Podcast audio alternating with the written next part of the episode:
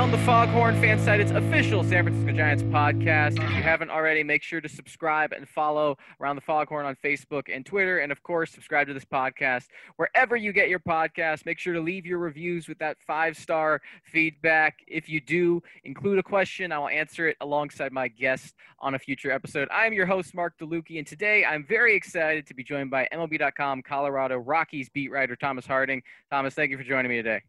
Hey, thanks for having me. So I've obviously been doing a lot of San Francisco Giants talk these past few months, and you know I've been forced by the aggressive moves the Dodgers and Padres have made to talk a lot about them, and frankly, you know how the Giants are still far behind those two teams in the NL West. And so I wanted to bring in some different perspectives to let Giants fans, you know, get them an insight into some other teams in the division. And I think I speak for many when I say the only real move the Rockies have made this offseason that I've heard much about was the Arenado trade. But outside of that, what has been the front office's approach to building their 2021 roster? Well, I think the Arenado trade pretty much had to happen because it was a huge contract for a long period of time and right now, not only is the team struggling, they've struggled the last two years, finishing fourth in the NL West, um, but with the pandemic and the uncertainty of fans being in the stands, they had to unload some payroll. So they did that, but I think where the confusion is is this. Trevor Story do $18.5 million this year, and he's a free agent at the end of the season. They have not made a move with him they, by all indications, whenever you ask them, they are holding on to him, believing that he's going to make a difference. And the team that struggled the last two years will find a way, with very few changes, find a way to be a contender. So there is some confusion whenever people from the outside look at the Rockies, and frankly, those of us who look at them, we're not sure where this is going. Yeah, and so you know, read some of your work and kind of building off of that, you know, the Rockies ownership, they have been really playing up and emphasizing the revenue decrease, the decreases this past season from the COVID 19 pandemic. Obviously, like you mentioned, not having fans in the stands. And while I'm critical, you know, of kind of owners kind of crying poor on these things, do you think the Rockies had planned to handle the offseason this way heading into last year? Or do you think the Arenado trade is like if there were regular revenues last season, do you think Arenado gets moved? I am not sure that he gets moved. However, if the team had collapsed the way it had, then there would have been that would have had to have been a consideration. And considering that Arenado was unhappy going into the season, and there was an opt out at the end of 2021, it may have happened anyhow. Where it does hurt is if you look at the Rockies, they are in the number 17 media market among major league teams, and they tend to spend right around that area. However, when they do have a bump in attendance, they got to 2.9 million in, in um, 2017 and a 3 million in 2018, which was the first time since I believe it was 2012, they had topped the, the 3 million mark. Every time they do that, they put the money back into the team in terms of payroll. So the question is, um, it looked like they were willing to spend, actually willing to spend a little bit above their media market. New television contract didn't kick, doesn't kick in until um, this season, 2021. But they just didn't make the best choices, or the choices that they made did not turn out well. So when a team in this type of market makes choices that don't work, often you have a readjustment of the payroll. It's just exacerbated by the COVID 19 crisis. Yeah, and so you know, I know you kind of mentioned there's kind of this uncertainty around it because, like you mentioned, Trevor Story is a free agent after next season, and he's not traded. Arenado is, you know, obviously Ian Desmond is locked in his long-term deal. I believe Charlie Blackmon is as well. So you know, what is the is the plan to kind of just play this out, basically make the Arenado trade to clear salary, and then just play everything straight from here? Is that kind of the sense you're getting? Uh, that's what it looks like. And here is one of the problems that exists here that I'm not sure exists anywhere else in baseball. Coors Field is a very tough place to build a pitching staff. But if you look at their pitching staff, especially the top four of them, German Marquez, Kyle Freeland, Antonio Senzatela, and Jon Gray, all have accomplished something at the major league level. And you go back and you look at the two teams that made the playoffs in 2017 and 2018. There were holes in those teams offensively, but between solid starting pitching and a very good bullpen, they were able to make the postseason. So it's very hard for the Rockies when they do have starting pitching to turn away from it and say, okay, we're going to rebuild. And I, that's what I think is fueling some of the thought that they could find a way to get by and see what happens this year. So it's essentially are basically because we're playing in Coors Field, the argument is going we can, you know, obviously aren't going to replace Nolan Arenado, but that we can try to piecemeal it enough to make up for that starting pitching essentially. Yeah, and they haven't spent money on starting pitching on the free agent market uh, in, in any kind of volume, not since Mike Hampton and Denny Neagle in the um, 2001 2002 debacle. Um, so, so when they do spend, it is on position players, but they tend to do so on guys who came through their systems or guys who were in their system. Um, they, they tend to do it that way rather than bid against other teams. And I'm sure that they would struggle bidding against other teams for the top free agents. So they're looking at different ways to control the payroll. I think what, what's happened here is that you go back to 2017 and 2018, they could put out anywhere from six to nine guys on their starting lineup any of those days on a playoff team that all either came through the Rockies organization or were acquired before they became major leaguers. That's how they held down the payroll.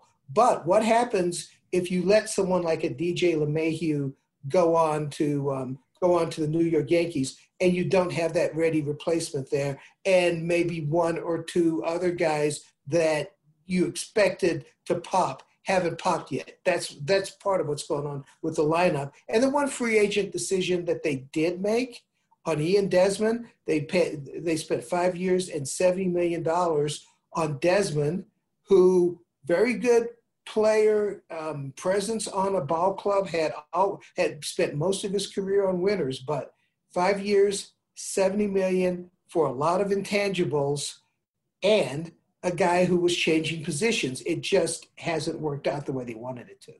And so, you know, you, you talk about, you know, they, they built that kind of playoff team from the farm system, from developing guys like Arenado, like Story, like you mentioned, LeMahieu, Blackmon. Um, where is the farm system? Does it have some players that the that might be able to break through this year and, and make a difference, or is it kind of a lot of low down, um, lower minors talent that's probably still a few years away?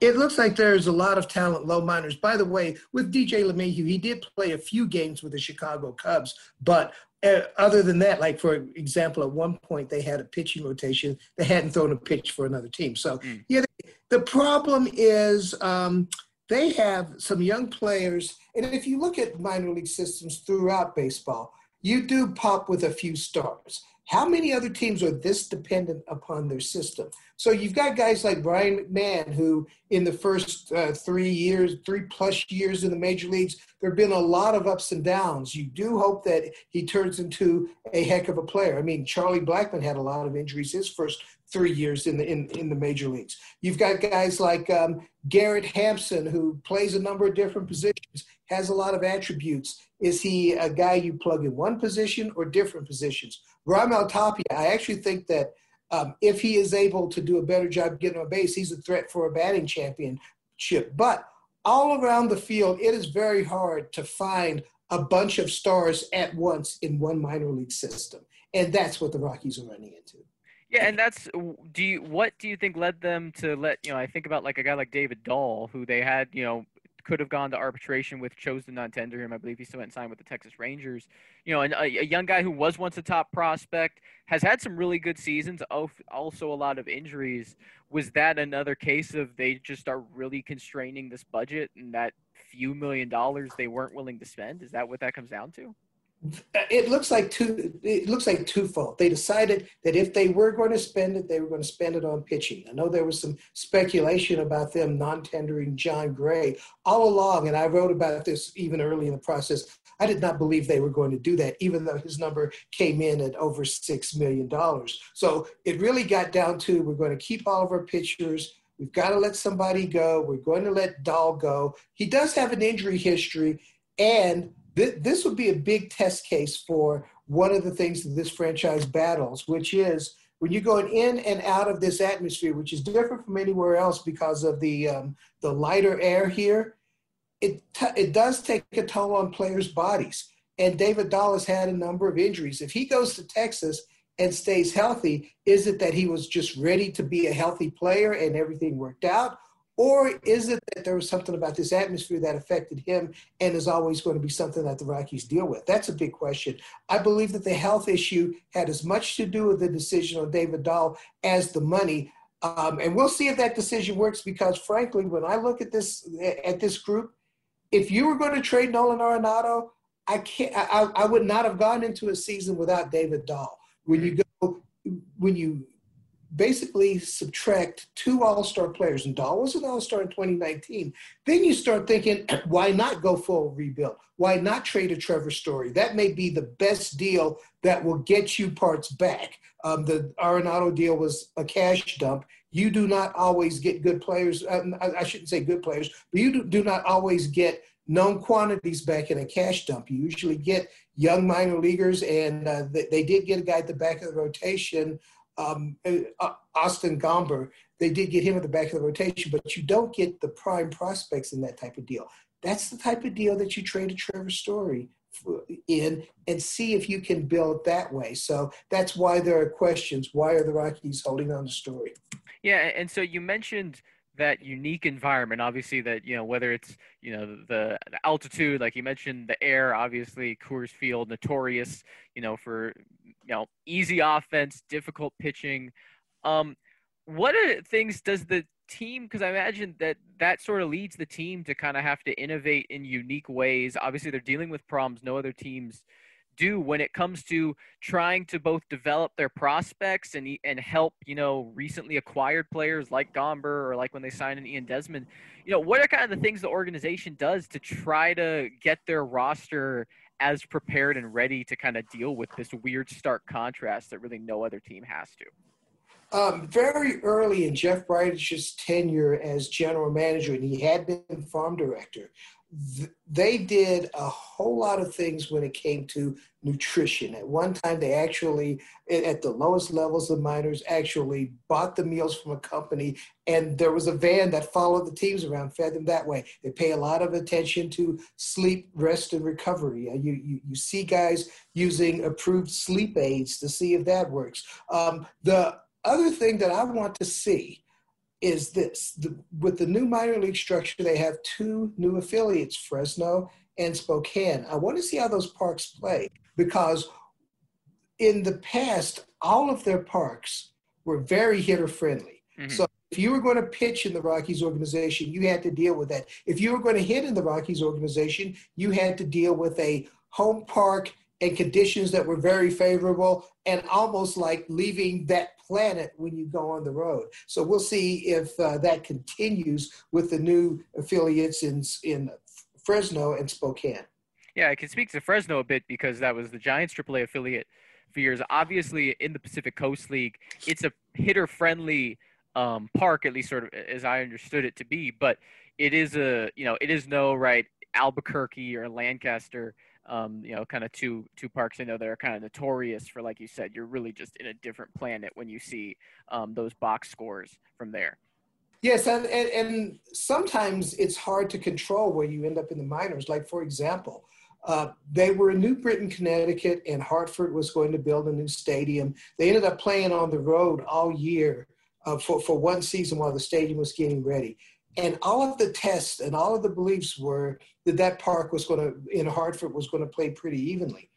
They get in there for games and it's a hitter's park. So the Rockies kind of fell into that one in that particular case. So um, right now they are training their hitters and pitchers in hitter friendly atmospheres and that, and that helps quite a bit. Uh, another thing that I've seen in the system is the use of of a lot of data and technology. They were using it a lot in the minors, and it filtered up to the major league level last season and had a real effect with the starting pitching.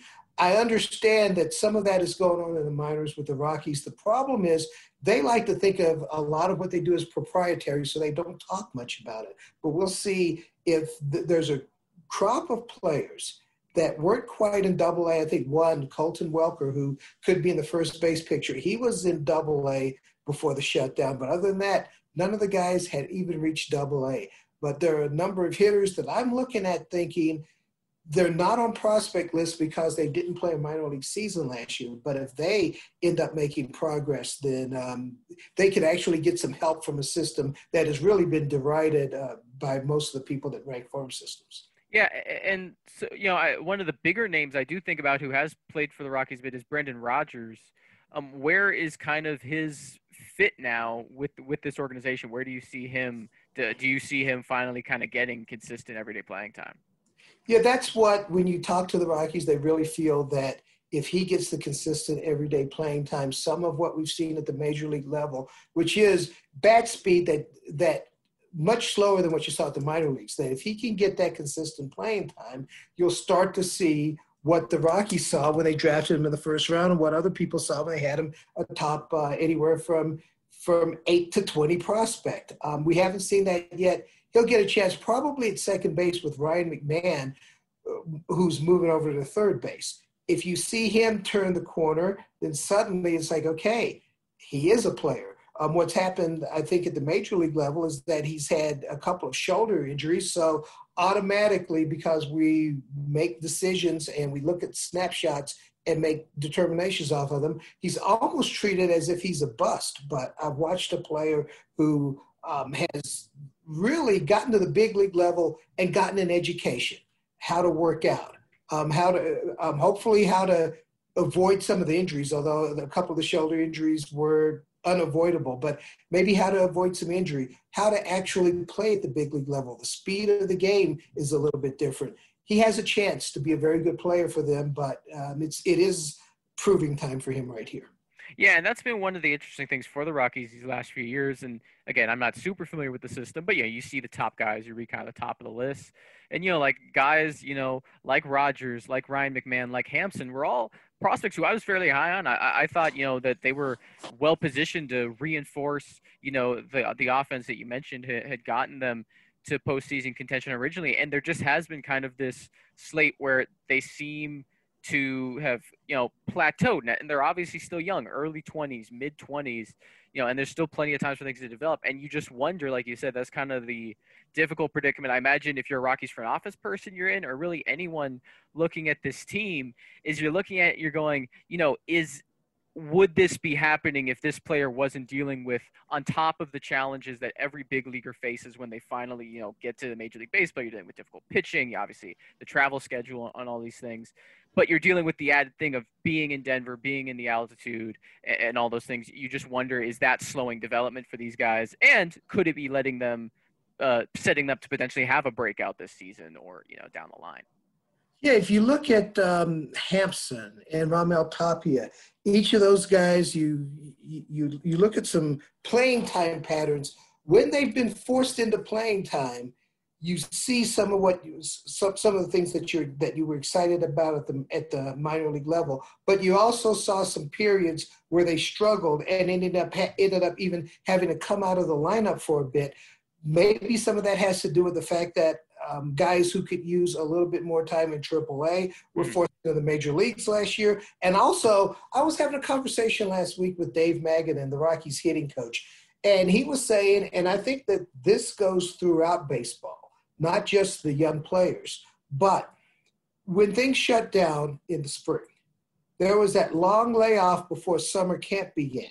And with social distancing and, and, and all the fears and concerns and closed facilities, the best that a lot of guys could do is hit in a cage.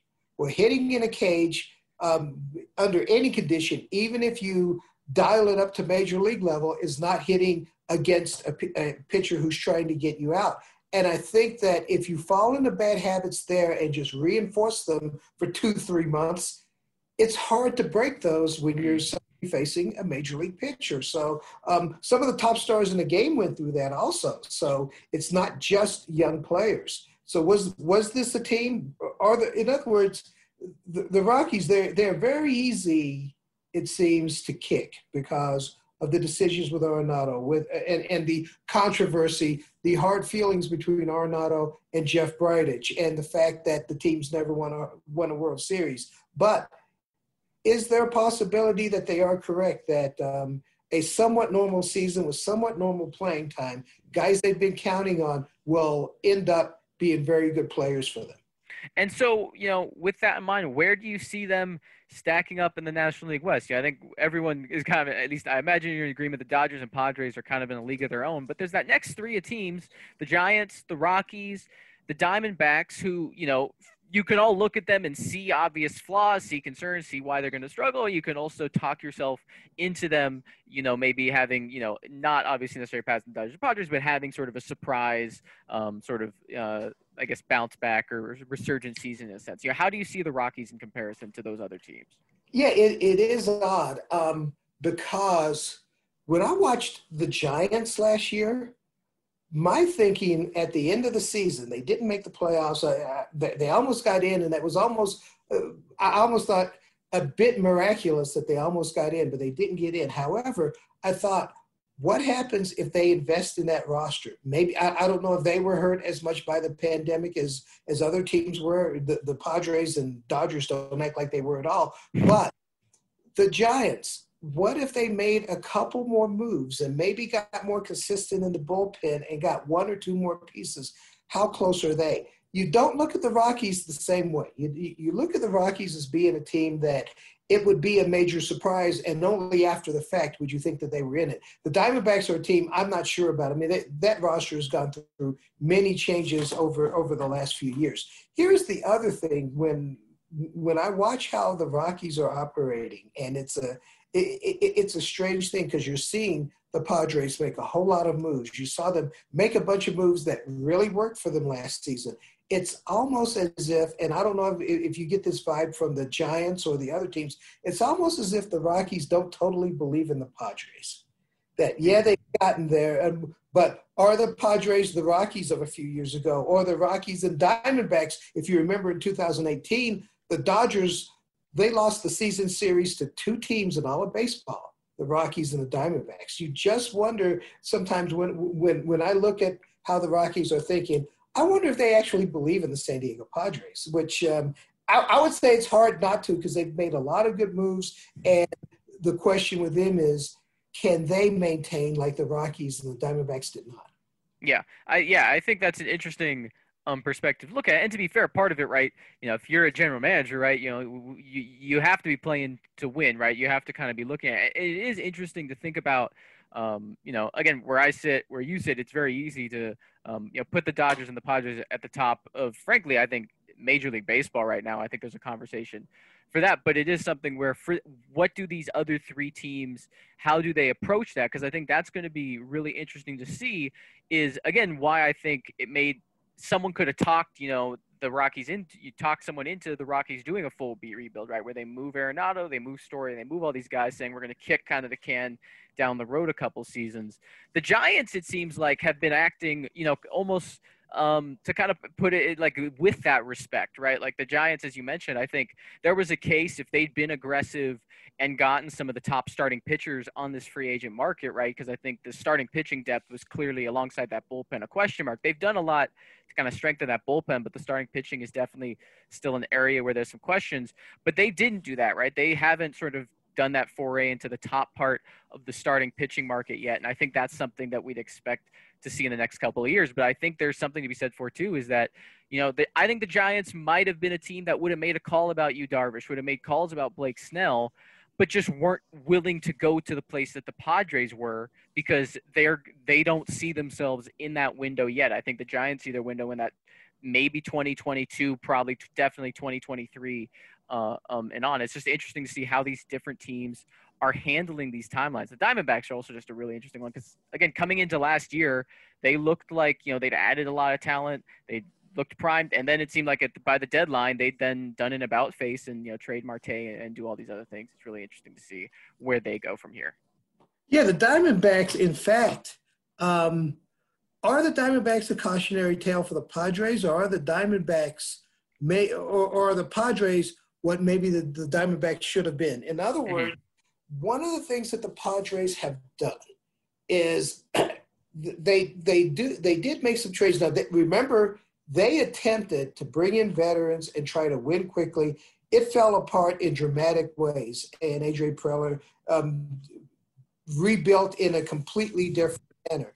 But a lot of their trades sometimes they give up top prospects, but often they'll make another trade that will bring them more prospects. So they're they're really attacking it from two ends. Yeah, they're re- replenishing and improving the major league roster, but it seems like they always find a way to keep kind of a group of prospects there to make more deals in the future. It sounds like something that the Tampa Bay Rays have done over the years, and we'll see if that works for the San Diego Padres because at some point the bills are going to going to come due. All that pitching, the bills are going to going to come due. Fernando Tatis Jr. What's going to happen when he starts making money? So, the, so the Padres right now, I think that um, fair play to them. They're aggressive at this point, but it does look like they're also trying to find a way to ensure that they don't have to do a major overhaul in the future. With the Giants, and I remember bringing this up and thinking about it um, if, this, if this had been an earlier era where teams, a, a, lot of trades were driven by contract issues. You know, you trade a contract that's cumbersome for you, for maybe two or three that's cumbersome for the, for the other team, and then continue to work it. I thought that they could have maybe worked a deal for Arenado if the Rockies were interested in trading him in the National League West. If the Rockies were going to take a step back and rebuild, which everybody thinks they're doing, why not take a contract of, a, of an Evan Longoria and a Brandon Belt as part of um, an Arenado deal and let Arenado um, go to go go to the Giants? That was one that when I was looking at possible teams, Giants came up on my radar because I thought, and I think it's been proven, that there wasn't a huge market for that contract, and that's why the Rockies did not get back either proven major leaguers or major prospects. Yeah, no, I, I, agree. I think there was actually a fan who reached out uh, to our site, sort of talking about that, saying, "Hey, maybe the Giants could send back a Longoria um, and, and, another contract or something." And I think it was. It, it, would be interesting. Again, you don't know. It's hard to know what the Rockies said basically there's a extra price you'd have to pay in the NL West. I imagine they don't want to have to face Arenado that many times on the schedule, but I think it would have definitely been warranted at least a call. And the other thing about the Padres that I think, like you mentioned, it, it gets I don't know if skated over is just isn't something a lot of people are thinking about. It's like you mentioned when Preller came in, he made that he traded for Craig Kimbrel and Derek Norris and Melvin and Justin Upton. He he made these aggressive win now moves with a system that at the time was viewed quite strongly. And then, like you mentioned, it didn't work out. And to his credit, he then did a good job of turning. Oh, he signed James Shields, and then he turned those when it didn't work out, he turned James Shields into Fernando Tatis Jr. He traded um, Craig Kimbrel for some top prospects from uh, the Boston Red Sox and whatnot. But it, coming into this offseason, I was wondering because one of my friends lives in San Diego, is a big Padres fan. He was, you know, really excited about the team and asking me what I thought. And my thing with Preller was, I know he can get prospects and identify young talent. What I hadn't seen yet is his ability outside, you know, the Machado signing obviously made sense, but it's Manny Machado. That doesn't, you know, take necessarily a lot of, um, you know, in-depth analysis to say go get Manny Machado. I was skeptical of what Preller could do aggressively to fill out this roster, and I've been impressed with what he's done. But you know, until it plays on the field next season, there's always room um, for things to change. And what I do think is interesting about the Padres is, like you mentioned with Tatis, right? They have him through arbitration for the next three seasons, and it does feel like you know, if this ownership group is willing to spend long term, that changes it. But this ownership group has been one that hasn't been. This isn't a market that has been one that's spent with the top teams. It does kind of feel to me like this is what you do when you say, all right, we know we're not going to re sign Tatis and we're going to invest in these next three years to try to win as many titles as we can before he leaves in free agency. Now, again, they could sign him to some big $400 million extension tomorrow, and that obviously changes. But I just do wonder is, again, like you mentioned, that bill comes due. How long are they willing to spend like this? If you're a Padres fan, if you're a baseball fan, you should hope, you know, that the ownership group has said, yeah, we're going to spend because we want to win. But it, there is a reality of that owners generally don't do that. And so I, I do think that's an interesting thing. I thought um, they signed Ha-Seong Kim, who was a top, you know, uh, Korean prospect who, you know, lots of people said is a big league ready shortstop. I thought that was really interesting that the Padres were the team that signed him because it, it, sort of put up my radar that, you know, is that kind of someone who, you know, they have Manny Machado as experience at shortstop, but he'll be older by that point. But are they signing a young guy that kind of gives them that insurance if they aren't able to lock up Tatis long term? Yeah, and a lot of times too, um, and not having not, not having scouted him sometimes when you sign a shortstop you're really looking at second base there like mm-hmm. i remember the experience uh, in in japan with um, with kaz matsui that the Mets signed him to be their shortstop, but a whole lot of teams that scouted him felt like he was a second baseman, and the Rockies got him in a trade, and he really was a difference maker at second base. So there is that. Uh, part of it is signing all the good guys that that you need. Here's another X factor in San Diego is that it's um, I'm, I'm, certain it's a smaller market than Denver, one of the maybe the smallest market in the National League West. But when it comes to sponsorship, when it, when it comes to television and everything else, there's not another major league sports franchise in San Diego. And you wonder if maybe they can punch a little bit above the market weight and they're going to take advantage of it based on that. Will they spend like the Los Angeles Dodgers? Nobody spends like the Los Angeles Dodgers. I mean, the only team that could is in a good year the San Francisco Giants. They can spend somewhere near that um, because of because of the market size. But if the Padres are able to punch a little bit above their weight and make good decisions and constantly keep good prospects to where you can either trade them and get what you want or use them. Um, uh, the example I look at is the teams of the um, early 2000s, late 90s of the St. Louis Cardinals, how they did that. They were experts at that if the Padres can become this era's Cardinals, they may be able to build a winner and sustain it. But we've got to see that happen. I know that we're ready to crown the Padres as um, the smartest team that's ever lived at this point, and they may be. But um, as as um, to paraphrase Dennis Green, I'm not ready to crown them. That is MLB.com Colorado Rockies beat writer Thomas Harding. You can follow him on Twitter at Harding underscore at spelled out AT underscore MLB. Thomas, thank you for joining me today on the podcast. Hey, thanks for having me. I really appreciate it. And thanks for patiently reading that bizarre Twitter handle that I have. hey, it's all good. We got to keep the people informed. And if you want to stay up to date on all Giants news and rumors, make sure to stay tuned to AroundTheFoghorn.com.